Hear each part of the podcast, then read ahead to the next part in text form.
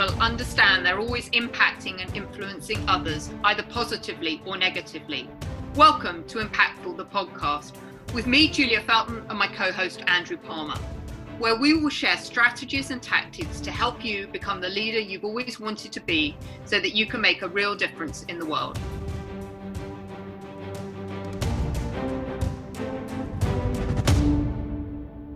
Welcome to this impactful podcast. And today we will be looking at trust because trust in the middle of this COVID pandemic has become really important in the way that we lead and live our lives. And whether it's at home or in the workplace, it is becoming apparent that trust is really important.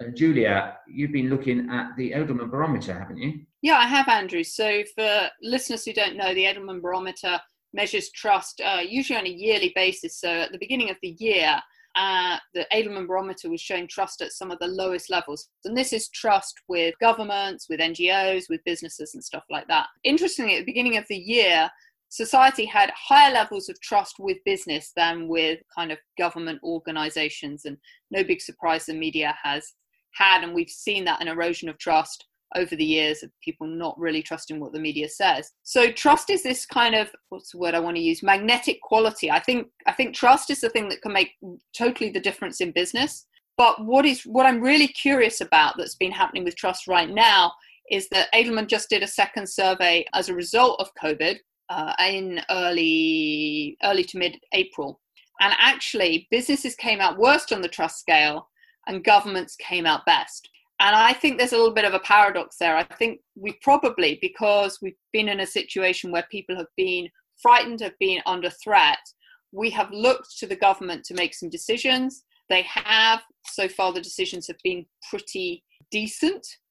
And as a result, I think people are now beginning to trust the government that they could actually do something well. Whereas businesses ironically haven't done such a great job and their trust levels have dropped. And i'm just wondering whether that is because some people have experience of poor leadership within businesses that they've been working for in how those businesses have been dealing with furloughing employees and things like that during the crisis. So kind of interesting to see that shift. But at the core of it whatever we talk about you know trust is just such a vital commodity in business and life for all of us. And I think what we've been seeing is some some changes happening there. And of course, you know, Andrew, you and I've been talking that of course the first person you need to be able to lead and have trust is is yourself, of course. Absolutely. You've got to have trust in yourself, trust uh, that builds your confidence, trust in the decisions that you're going to be making. That comes from how you from your early life, your early years, that comes from how you you connect with people how you build up that trustworthiness the how you build up loyalty and how you influence. And i did like your phrase that you just used a minute ago about magnetic quality for trust. That's really really important because it does have some form of magnetism. And, and you're right the leadership in some businesses has gone down as business leaders are not necessarily thinking about the impact that an erosion of trust can have. And to a certain extent, we have seen a little bit of the immediacy of what happens if you break trust with what happened with the government and Dominic Cummings last week. But it is an example of how it also can be broken by a click of a finger. And, and I think that's something that needs to be brought into the equation when and we, as we do when we're coaching and using the horses because actually uh, in your book you talk about the trust mirror and the way that horses think and how who they want to know who you are what do you want and how do you operate? And those those three questions is really really important about how we we should be structuring the way that we look at trust. Absolutely yeah. So uh, that's why I love clients coming out with the horses because trust is that you know another of those really elusive qualities like empathy and, and other things that the horses just manage to si- somehow make tangible for clients when clients come out we do a number of trust exercises with the horses and like any great leader the horses aren't going to come with you unless they trust you but i think the, the important thing to realize about trust is to get really, really good trust, it takes a long time to build. And like you said, and you lose it in a heartbeat. So I noticed with my own horses, I've I've kind of got a penchant for rescuing traumatized horses, and actually building trust with them is the, absolutely the first thing I have to do. And the way that I build trust with them initially is just to spend some time with them and get to know them as people just in the same way that you'd need to nurture a client uh, in the workplace. And it's also about being very respectful with trust about other people's boundaries. You don't walk into somebody's personal space if they don't want it. You need to recognize and be able to read that body language. And I know we spoke on a previous podcast about the importance of reading body language, particularly in a post COVID era having that sensory acuity to be able to read body language is really important because I think that's fundamental for trust. But Andrew, you talked about those questions about the trust mirror, and I, I'd just like to share a bit of a funny story with, with our listeners because we were saying the trust mirror, the horses are asking, who are you, what do you want, and how do you operate? And early on when I had my horse Toby, he, the first horse that I ever had, I had a situation where I was working in London. I had my horse on full livery, so somebody else looked after him. And I just only went to see him at the weekend. And I tended to walk up there with an agenda that I just wanted to go and ride him. And I I think I've shared some stories before about how I didn't catch him for a whole summer. But I suspect his thinking was something along these lines of, Who are you? Well, that's my miserable owner who only turns up at the weekends. Would you want? Well, she wants to throw a saddle and bridle on me and expects me to take her for a ride. And how do you operate? Well, she's being really self serving. It's all about her. She cares nothing for my feelings or what I want out of this relationship. Of course, as I said, I didn't catch him for a whole summer. So I think when we've got that kind of frame of reference, that's what people are looking for. We can take that back into the workplace and start to build trust with colleagues and or with clients filtering things through these things these three uh, questions as well. It's ironic that you point out in your book that we spend millions of pounds annually developing competency skills in our team members when really our focus should be on developing character skills in the areas of integrity, authenticity, and discipline. And that is what I think the horses certainly uh, teach us. And we've got to build that trust and I've been looking and reading around this, this subject a little bit, and the name Gloria Barak or Barzak, we put it in the show notes from Northeastern University. She talks about how teams build build trust, and there are two ways or two parts that teams build trust the affective and the cognitive. And the affective is the confidence, which places a team member in a group that's built on empathy and the cognitive is the competence and the reliability that the horses pick up on and notice and mix those those two t- together. And it also comes down to for building trust this ability to be self-aware of one's own position how one works. And that also you, you rightly point out the way that we use body language is very very important. And the way that we we use the horses and then do the coaching and building up gravitas because the substance of gravitas is what sits at the very element of how we build trust and that, that feeling of respect and how you build it. And it's part of the way that we then develop our character. Yeah, and I'm sure, Andrew, you know, working with speakers and being a speaker myself, you as a speaker have to exude trust when you get on stage or, you know, you're, you're sitting in a client meeting. Clients want that confidence and they only have that confidence if you trust yourself and you know how you're showing up. And also you've got trust in the process about how things are going to go on. So, you know, how are, how are you helping clients build their kind of trust and gravitas maybe on stage for example? Indeed and it's how you use the body how you use your palms how you use your hands how you use your face all of the non-verbal and the verbal coming together. It's also about how you use words how you use your expertise you build your authenticity around the knowledge that you have and the confidence that gives you to build as I call it, a portfolio of gravitas or gravitas portfolio. And there's lots of little hmm. things that add and build up before you then have, I suppose, the, the full gravitas that, that is needed to, to bring some of these things off and to be able to walk floor in, in your business.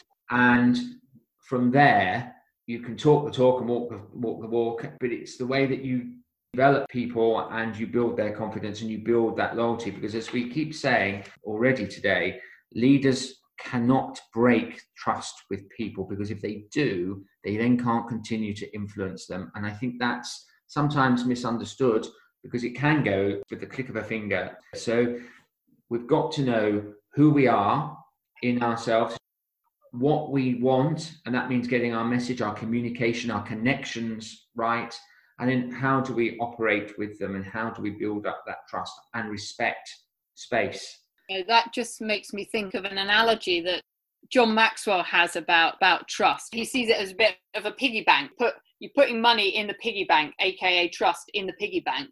But break that trust and you just shatter everything. So that's why we're always talking about takes a long time to build and it's quick to break. You certainly see that with the horses. I, I had a a young horse that came to me called Bracken. Some people on the show might have even met her. She was terrified of people when she came to came to me, and it took it took a long time to build that trust with her. But then we get into an interesting conundrum when we get maybe too much trust with people because there's a fine balance of trust and respect. So in in any relationship, we want trust to be equal. But what you can find is, and what I found with Bracken was she she started not trusting me because I would ask something of her and she didn't do it. I I kind of said, oh well, she's just young, she's in her training, it's all right. I w- I won't follow through with that action. But then I lost credibility, Andrew, in my actions because I'd asked her to do something and then she thought, oh, yeah, I'm not serious about that. Why do I need to do that? And I think we see this a lot in the workplace where, say, for example, somebody's late for a meeting and the boss or the leader might reprimand you for being late, but he says it, but it's like words, but he doesn't really mean it. And so you keep being late and you keep being late, you keep being late, and now you're being disrespectful because you're late for the meeting. So it's really so this ties back to what you're just saying. It's really important as leaders that we walk the talk and our integrity. So if we are going to reprimand somebody or do something, we need to follow that through to its natural conclusion. Otherwise, people lose trust and don't we, we lose credibility in our actions. And at the heart of it, for me, trust is all about showing up and doing what you say you're going to do. That hits the nail very firmly on the head there. And it comes back to the point you made uh, earlier about listening to yourself, trusting yourself, and going, I suppose, with the instinct and with your gut feeling. Once we can trust ourselves and trust what we're doing, then that all builds up, as I say, into gravitas and helps us build up that loyalty and work with colleagues and teams. It's quite interesting how we look at it and we look at the way that nature builds trust yeah, well, certainly, you know, within the horse herd, horses live as a herd because they are prey animals. And so they're living collectively together because that's safer. But they've got to trust that everyone in their team, in their herd, is actually paying attention and looking for the danger at any point in time. And what's interesting is you see the lead mare going throughout the herd and checking that everyone is paying attention. So what she'll do is she'll kind of, in inverted commas, sneak up on a horse. The horse hasn't seen her before she kind of gets right up to them they're clearly not paying enough attention because that could have been a mountain lion that would have killed one of the horses within the herd. So there was no kind of collective responsibility there. So you've, you've always got to trust in a team that your colleagues are going to do what they say they're going to do. And I think in most of the cases where I see a lack of dysfunction of teams, it's because there's a lack of trust. And Patrick Lencioni, with his five dysfunctions of a team, the first thing is a lack of trust. And if there's a lack of trust, then just everything breaks down. And I think what's interesting right now with COVID is obviously we've got a lot of people working at home. And I know for a number of companies, one of their reasons historically for not letting team members work at home is because we didn't trust them. We weren't really sure. Were they just going to pretend and charge us for a day's work and not do anything? And I think what's kind of interesting is that uh, being forced into this situation, a lot of employers are actually realizing that their team members working at home are doing way more because they've not got all that social chit chat going on. And I know I was just talking with my brother last night, and he says he's just doing crazy hours now. He's working at home. And I said to him, You need to make some clear delineations in your life between work and non work because it, it's so easy. And actually, I think employers have been surprised by the level of productivity people have put in working from home and have began to trust that that their team members can do it. But that's just another example of how employees have demonstrated and built trust with their employers that they can work at home. Not the best circumstances to have to have tried it but that that's where we are right now. And the other thing that i've been talking to a lot of my coaches about building trust is the contract. A lot of us don't contract mm. with each other.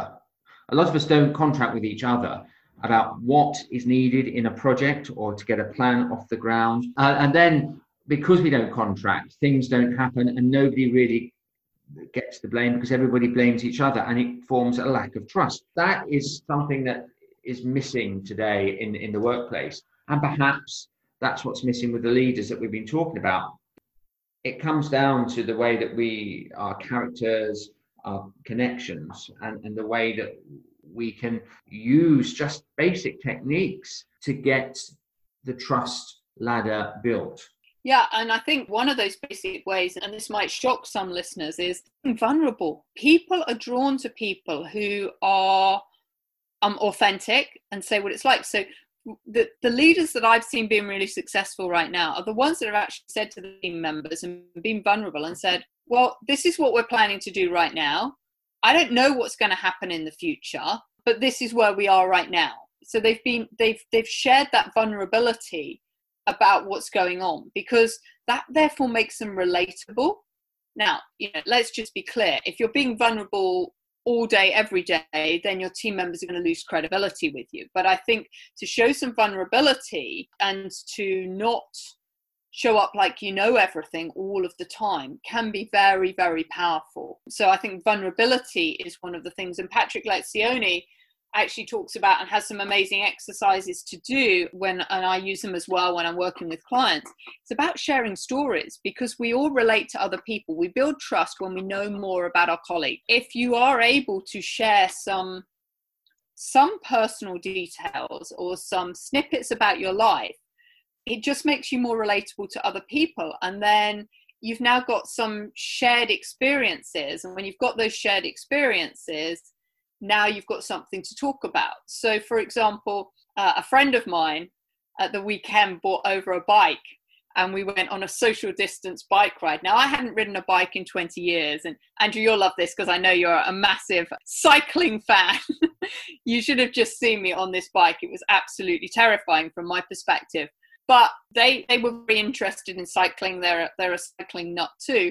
And it was just interesting that now we have another thread to talk about because we've now got some shared experiences of cycling in this particular case. But when we start sharing stories about other people about what we've done that's a great way to build trust quite quickly with people. Trustworthiness cannot be faked or copied. And i think your storytelling brings it to life and know that it's a real life experience, they can put their trust in that because somebody has had that experience before. I work with a lot of people on getting the stories because they give me a lot of facts, but the facts don't come alive and actually you turn people off. And if you can put some storytelling around a subject and show your vulnerability, then people click on very, very, very quickly to you and as a person or a speaker. And it comes back to that how you communicate. So I think that's very powerful. And as I said, for me, it's it's kind of the fundamental underpinning of, of everything in business. We just have to well, I mean, let's just take the example of, of sales and marketing. It's everything. You, it's rare that a client will build buy from you on the first interaction. We need to build trust. We need to build credibility. We need to be authentic. And only when we've, as you said, you know, we've we've built up that trust ladder. You've got some money in the bank, so to speak, that we, we've demonstrated we're trustworthy are then we able really to to make an offer to a prospect or a, a, a client? We always talk about social media. It's all about know like and trust isn't it? And and so you've got to get to know somebody like them and then at the point when you're at trust then that's when somebody will start to hopefully engage in an interaction with you. But this this can take time. Uh, and everyone has their own uh, speed at which they want to build trust. So if i think about my horses toby my horse is quite slow to build trust with people. That's more his personality. He's, he's a lot more wary. Whereas actually Bracken, she's happy. She she'd be friends with anyone. She has pretty high levels of trust, and that's perhaps because of she's she's learnt that from me over the years. It's kind of interesting to see that also people have different speeds at which they will build trust and different speeds with which they'll build trust with different people. And where you've got that commonality, that might the, the trust building might happen a lot faster than if, if you met somebody that you you really didn't have any frame of reference with and therefore it might take a lot longer. And i follow somebody called janet murray and she talks about this very thing about building trust and building client bases and for, for sales and marketing and what we've just said about most people won't buy from strangers. And the research suggests as you've alluded to that most people need at least seven or eight touch points before they then buy. So, how do you hmm. then build up that trust? Well, I'm kind of conscious, Andrew, where we are on the time for this podcast. I think we could probably talk about trust all day. It's such a such a big subject. But perhaps I'd just like to close it off with this quote from Stephen R. Covey from his book, The Speed of Trust, which is a great book uh, that everyone should get, which is trust is the biggest business commodity of the decade without trust, relationships and businesses falter. And I just think that sums up so greatly what we've just been talking about today. That without that trust, there is no business, there are no relationships with people, and everything's going to start struggling. If you don't have trust with your partner, then it happens there too. So, so trust really underpins everything that we do, and I just hope that everyone's found some of our thoughts here on on trust useful. We'd love to hear your thoughts on trust and what you've been doing to build trust during these times. If you're running a team remotely, have you been trying to build trust with your team at these times? So please share some comments below in the show notes, and we look forward to speaking to you on the next podcast. Hey, Andrew. Look forward to it.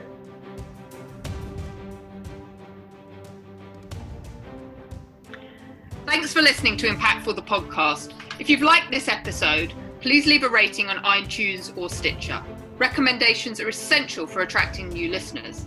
And if you want to learn more, go to impactfulthepodcast.com forward slash free stuff.